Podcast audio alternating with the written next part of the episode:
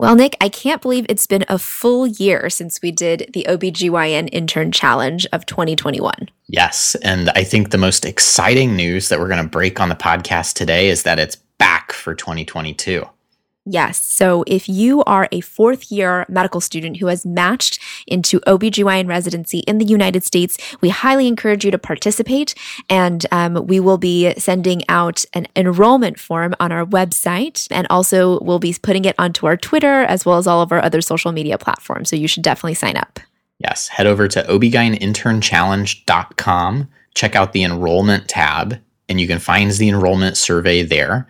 We'll start the course up on May 2nd, so get excited. And as always, this is absolutely free for you if you are a medical student. Definitely take advantage of this course that will hopefully help you and get you prepared for your intern year.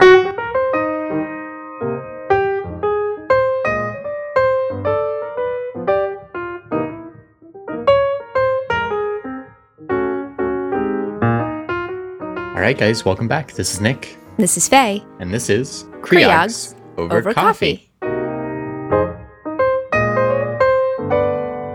All right, so Faye, today we're gonna do a bit of a throwback episode, um, but it's important that we do a throwback because there's been some updates to Pap smear screening and management. So, what are we gonna cover today? Yeah, so I didn't think that we would have to relearn pap smears completely again, Nick. But today we're going to review the changes and controversy in the pap screening guidelines. We are going to discuss rationale for the changes to the pap management guidelines, and finally familiarize ourselves with the pap management guidelines for HPV primary screening, normal cytology, and low risk cytology. And we'll come back for a part two on high risk cytology and excisional procedures. So, to kind of start us off, Nick, you know, we first talked about PAP screening last in, I think, July 2019, Yeah. and then management of an abnormal PAP in January of 2020. So, it's been, you know, two years um, since we visited PAP smears on this podcast, um, which is a little bit diff- like hard to hard to imagine. But shortly after we talked about pap smears, of course, we were already out of date because the ASCCP published its updated screening and pap management guidelines, and then they updated their awesome app. And if you have $10 to spare, you definitely should go and get that because it's totally worth it in residency and even beyond if you plan on ever doing pap smears uh, in your lifetime. Yep, still to this day. yes. All right, Nick. So let's jump into it. What's new with pap screening? Yeah, so I guess the short answer is there's not necessarily a lot that's new in PAP screening, but there is controversy. And it really is because of just some differences in different society interpretation and emphasis on different parts of PAP smear screening. So in July of 2020, the American Cancer Society published new recommended screening guidelines for individuals who are at average risk. And this encompassed basically three major changes. The first was that the ACS recommended primary HPV testing every five years as the screening strategy rather than doing co testing, which is a big change compared to what the USPSTF had published in their guidelines in 2018. ACS also recommended beginning screening at age 25 rather than age 21. And then they mention in the guidelines that co-testing and or cytology are acceptable, but these are supposed to be transitory things until the facility or area has accessible to primary HPV testing. So basically, you can do co-testing or do cytology, but once you have the resources and things available to do primary HPV screening, ACS says you should switch over. Now, in contrast, the U.S. Preventive Services Task Force, again, those guidelines published in 2018 that we mentioned on the podcast last time, are unchanged. Those have not differed since this ACS guidance. But the one caveat to that is that the USPSTF does recognize that the evidence is there for primary HPV testing. So, sort of the screening strategy, just to review it again, is that we start screening with cytology alone, starting at age 21 every three years. Co testing then becomes acceptable starting at age 25, though is preferred at age 30. And then you can do co testing every five years, HPV primary screening every five years, or cytology alone every three years. And then the endpoints on screening also haven't changed. So, benign hysterectomy with no prior high risk dysplasia, you can stop screening. If it's been 25 or more years after high grade dysplasia, presuming adequate negative screening previously, you can also discontinue screening at that point. So, again, USPSTF hasn't changed, is still consistent with what we talked about in the podcast two years ago, Faye. Now, there's kind of a third organization involved in all of this because. oh boy, let's just make it more confusing. you just need to like get it everybody's word involved. So, the ASCCP, the American Society for Colposcopy and Cervical Pathology, put out a statement in July of 2021 trying to kind of reconcile these two different screening strategies.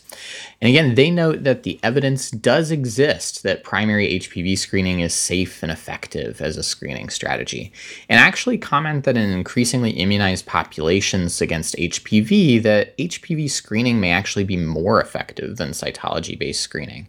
And they reference one study that actually noted a five-fold higher detection rate in patients with CIN2 or greater based on primary HPV screening versus cytology beginning at age 21. And so they believe that this is actually going to be the ultimately better screening strategy for detecting some of those occult high grade dysplasias.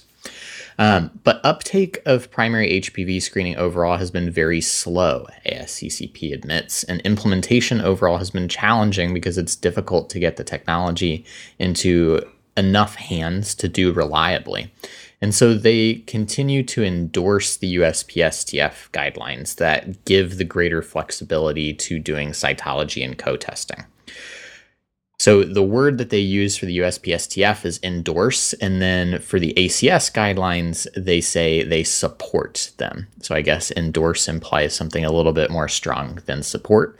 Um, but again, you can basically follow either screening strategy according to ASCCP. They also include in that document um, a recognition that HPV self collection may be part of the key to making this technology more accessible and equitable for patients. And so hopefully there'll be more evidence coming out soon about self collection of HPV screening, um, but TBD on that front.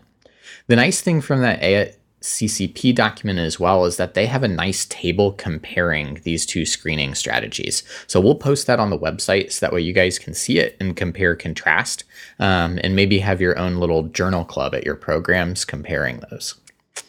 All right, so that's pretty much it for screening, Faye. So we really just highlighted the fact that there was a new strategy in place. Um, but the other piece that's changed a little bit actually is the management of pap smears. Right. So, in our last episode, Nick, where we talked about managing pap smears, we gave a framework that first separated PAPs into high or low grade, then the patient's age, and then the HPV status. And we'll apply that again and re review the management and highlight the differences where they exist. So, ultimately, the guidelines are framed around the question of what CIN3 or more, what the risks are for that. So the first question is Is the immediate risk greater than or equal to 4%? So if yes, how high is that risk? And if that risk is 60% or more, then expedited treatment is preferred. And that's where we're thinking of some type of excisional procedure. If the risk is between 4 to 24%, then colposcopy is preferred. And if it's in between, you know, 25 to 60%, either is acceptable. But then, if the immediate risk of CIN3 or more is less than 4%, the next question to ask is well, what is the risk of having CIN3 or more within the next five years? And then the answer is if it's greater than equal to 0.55%, then return in one year for screening. And if between 0.15 and 0.54%, then return in three years. And if less than 0.15%, then return in five years.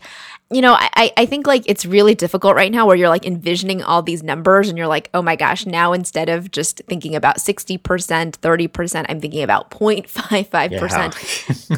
the numbers aren't super important to recall, but management is based around this principle. So we thought that it would be important for us to say those numbers.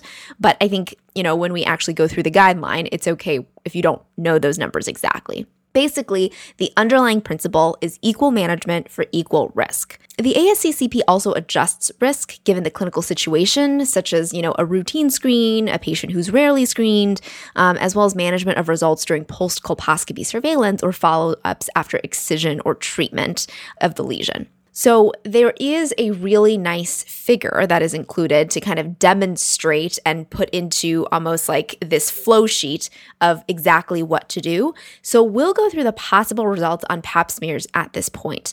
And we're presuming that you either perform co-testing or HPV primary screening with reflex to cytology. And we'll also presume that the patients we mention here are undergoing routine screening, meaning that they've had prior screening or it's their first screen of their lifetime if they're under the age of 30. Last of all, given the additional nuances with screening, we strongly recommend reviewing management steps using the ASCCP app for guidance, and we will just review the first steps in management plans. Follow ups get much more in depth and into the weeds and are very individualized, which is a huge plus for our patient population, but it's much more challenging for memorization. All right, Nick, so let's start off first. Let's go with HPV primary screening management. What is this?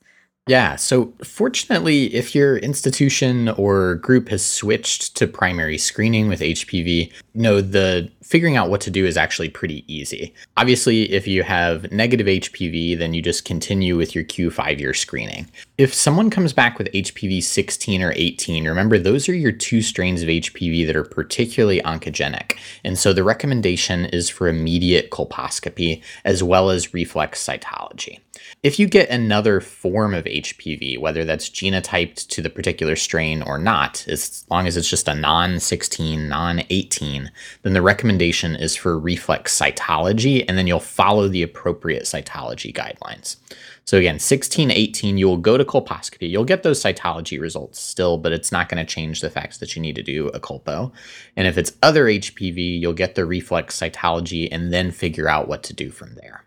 So, Faye, let's kind of move from there, I guess, and go towards kind of those cytology and co testing guidelines. And again, we'll just presume, kind of starting over at this point, that we're doing kind of a co testing strategy. Um, so, we'll mention HPV results and stuff here.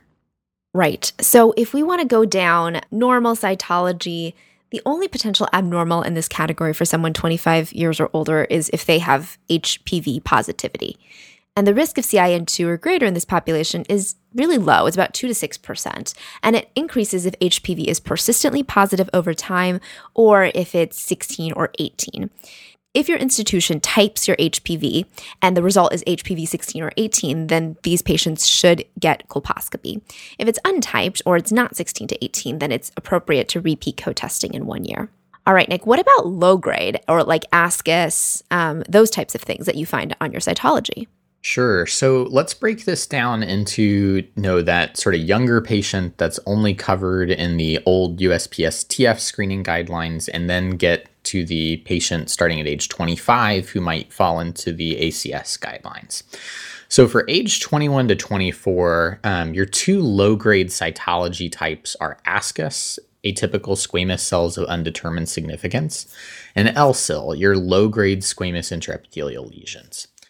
ASCUS and LSIL in patients aged 21 to 24 get treated the same, with the recommendation being repeat cytology in 12 months. And this is because the clearance of HPV associated ASCUS and LSIL is overall really high in this group, and colposcopy basically may lead to overly aggressive management. And so, as long as there's not a progression to high grade subsequently, there's no indication for colposcopy.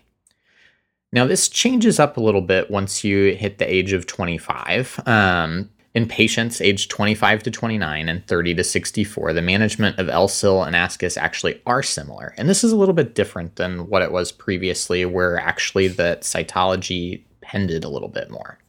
But let's go over the differences now. In patients aged 30 to 64, ideally HPV testing is always available by co testing or primary screening.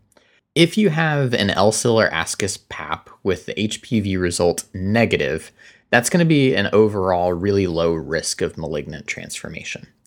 LSIL does technically have a higher risk, so you'll repeat co testing in one year.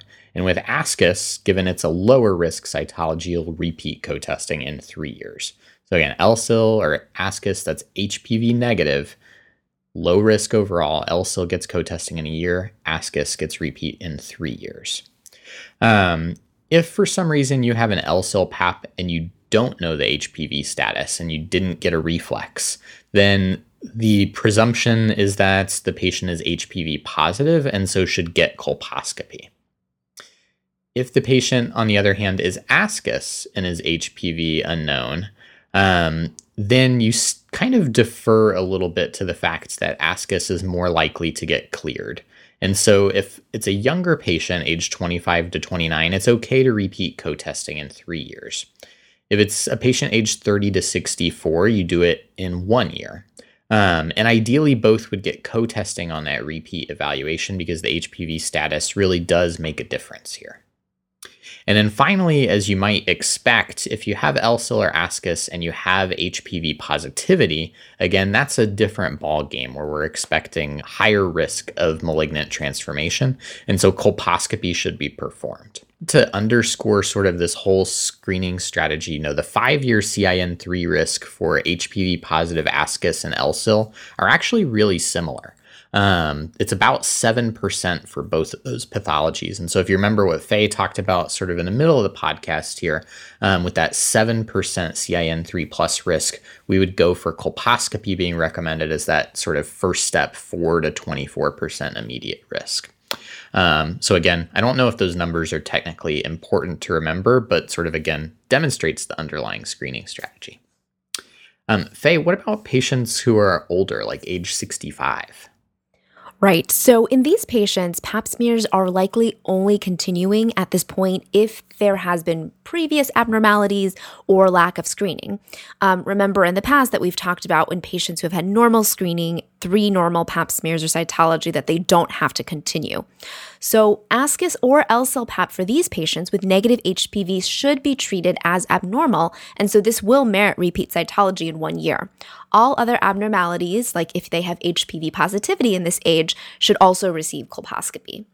And note that when we're talking about these patients in terms of having low grade cytology, we don't talk about excisional procedures at all. Low grade lesions should generally proceed first to colposcopy before considering excision because overall your risk of progression to CIN3 or higher is low. All right, Nick, I think that brings us to the end of this podcast. And remember, we are going to be talking about high grade things like HSIL and ASC-H with another podcast. But why don't we go ahead and summarize?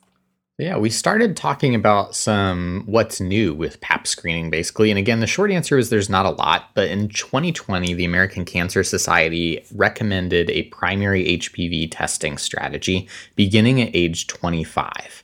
And suggested that co testing and cytology would be acceptable but transitory.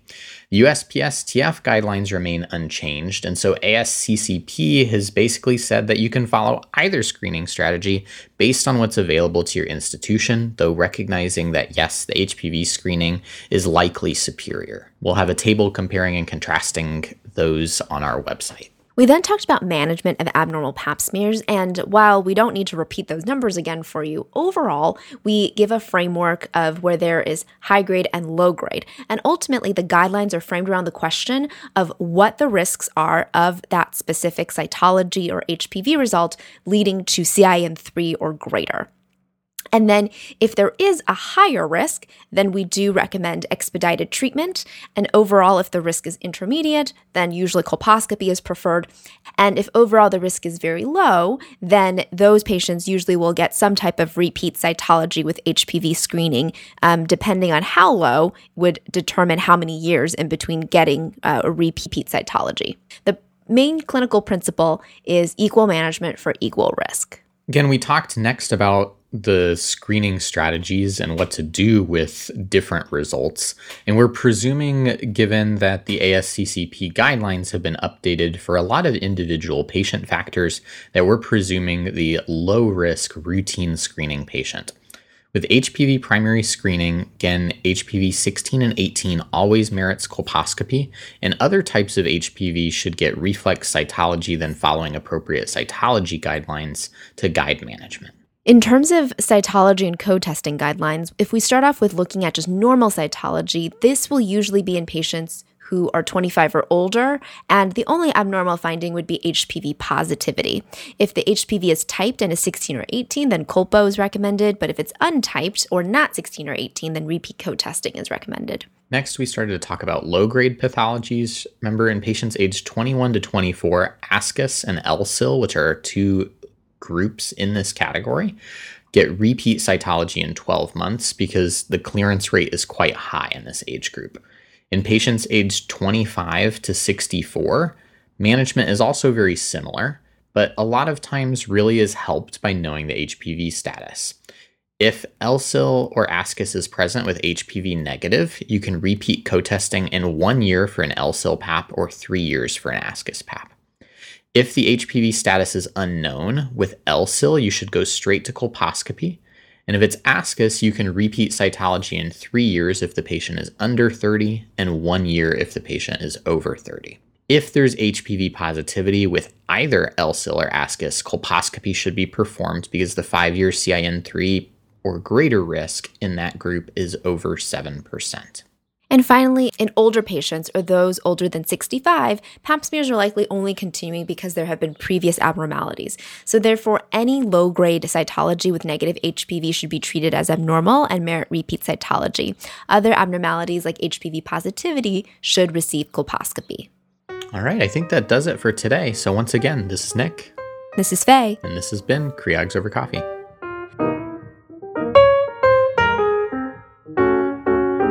So, guys, if you enjoyed this episode, go ahead and go into iTunes, Spotify, Google Podcasts, and give us a five star rating and review.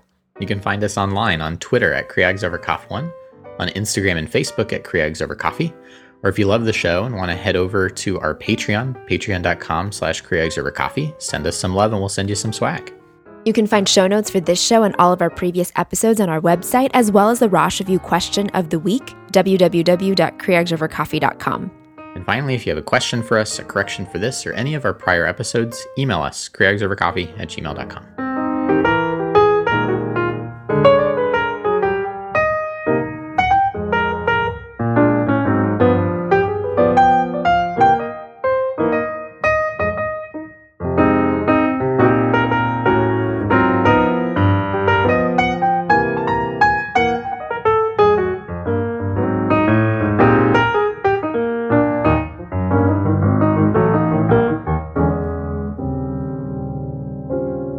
Faye, our friends over at Rosh Review have a special deal that they're offering for um, residents out there. So if you like access to Rosh Review, you and your friends can come together and get a group discount. So if you have at least seven of you and your friends and want to get this discount, you can come together and chat with Rosh email them, and you'll also get your own subscription for free. All the members of your group on top of this will get free access to a new mock ABOG qualifying exam, which is 200 additional ABOG formatted questions that's set up like the actual ABOG qualifying exam. That's your written boards. That's a $119 value. So if you and your friends want to have access to Rosh, go ahead and go onto our website where we'll put a link and uh, you'll be able to sign up right there.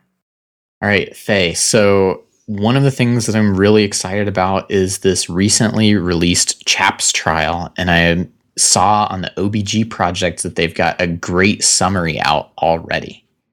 Yeah, so if you want to keep up to date to all those studies that are coming out, not only in OBGYN, but also other practice changing studies and other specialties, make sure you go onto the OBG project and sign up so that you can keep up to date.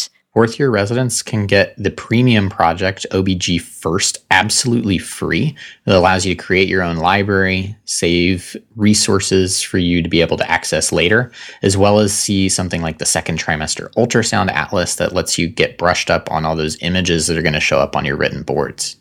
And of course, if you are a resident in general, you can get their core curriculum uh, on their website. So make sure you go ahead and go onto our website to figure out a little bit more about how to sign up for the OBG project and also how to sign up for OBG first.